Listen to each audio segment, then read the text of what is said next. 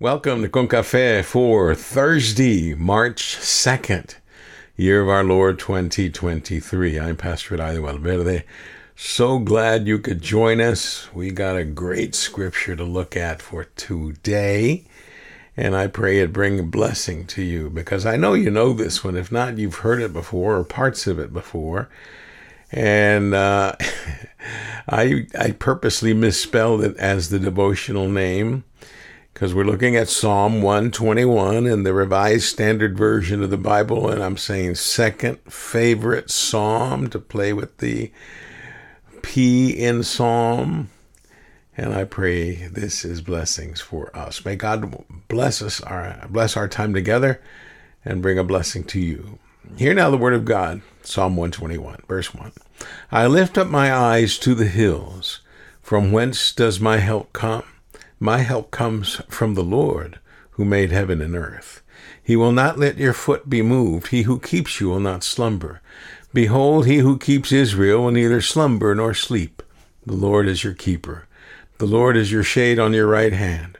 The sun shall not smite you by day, nor the moon by night. The Lord will keep you from all evil. He will keep your life. The Lord will keep your going out and your coming in from this time forth and forevermore. This, dear friends, is the word of God for the people of God, and we say, Gracias a Dios. Thanks be to God. Well, welcome to Thursday, dear friend. May the wonderful joys of life blend with the challenges you may be facing so that you can see that God wins. God wins, and so do you. May you be a bearer of good news to the world in all you say, think, and do today and all days. Pray for one another, pray for your needs, pray for the needs of the world. Now, this Psalm 121 is one of my favorite Psalms. There's actually 150 Psalms to choose from, so we're entitled to have more than one favorite. I would rank, as I believe most of the world would rank Psalm 23 as the gold standard or the favorite of many. But so close behind is this one. I lost count of the number of times I read this powerful psalm in hospital rooms with dear ones eager for the blessing that comes from a psalm that could be titled, God Takes Care of Me. My mind was blown when I heard one pastor say that this psalm, more than likely written one morning, happened because David awakened to find outside his tent and on those hills that he looked up his enemy the enemy armies camped on the hills surrounding his camp. Thus, through the reference, I lift up my eyes to the hills. It doesn't have the word gulp, but it should. But as he asks the question, from whence does my help come, or from where does my help come, he knows the answer, and he answered it himself. My help comes from the Lord who made heaven and earth. The Creator of all things has the power to defend us. Hear that. And David knew that. And even points the extent to which God can and does protect. Even your feet are safe. And you don't have to worry about God falling asleep because God does not sleep.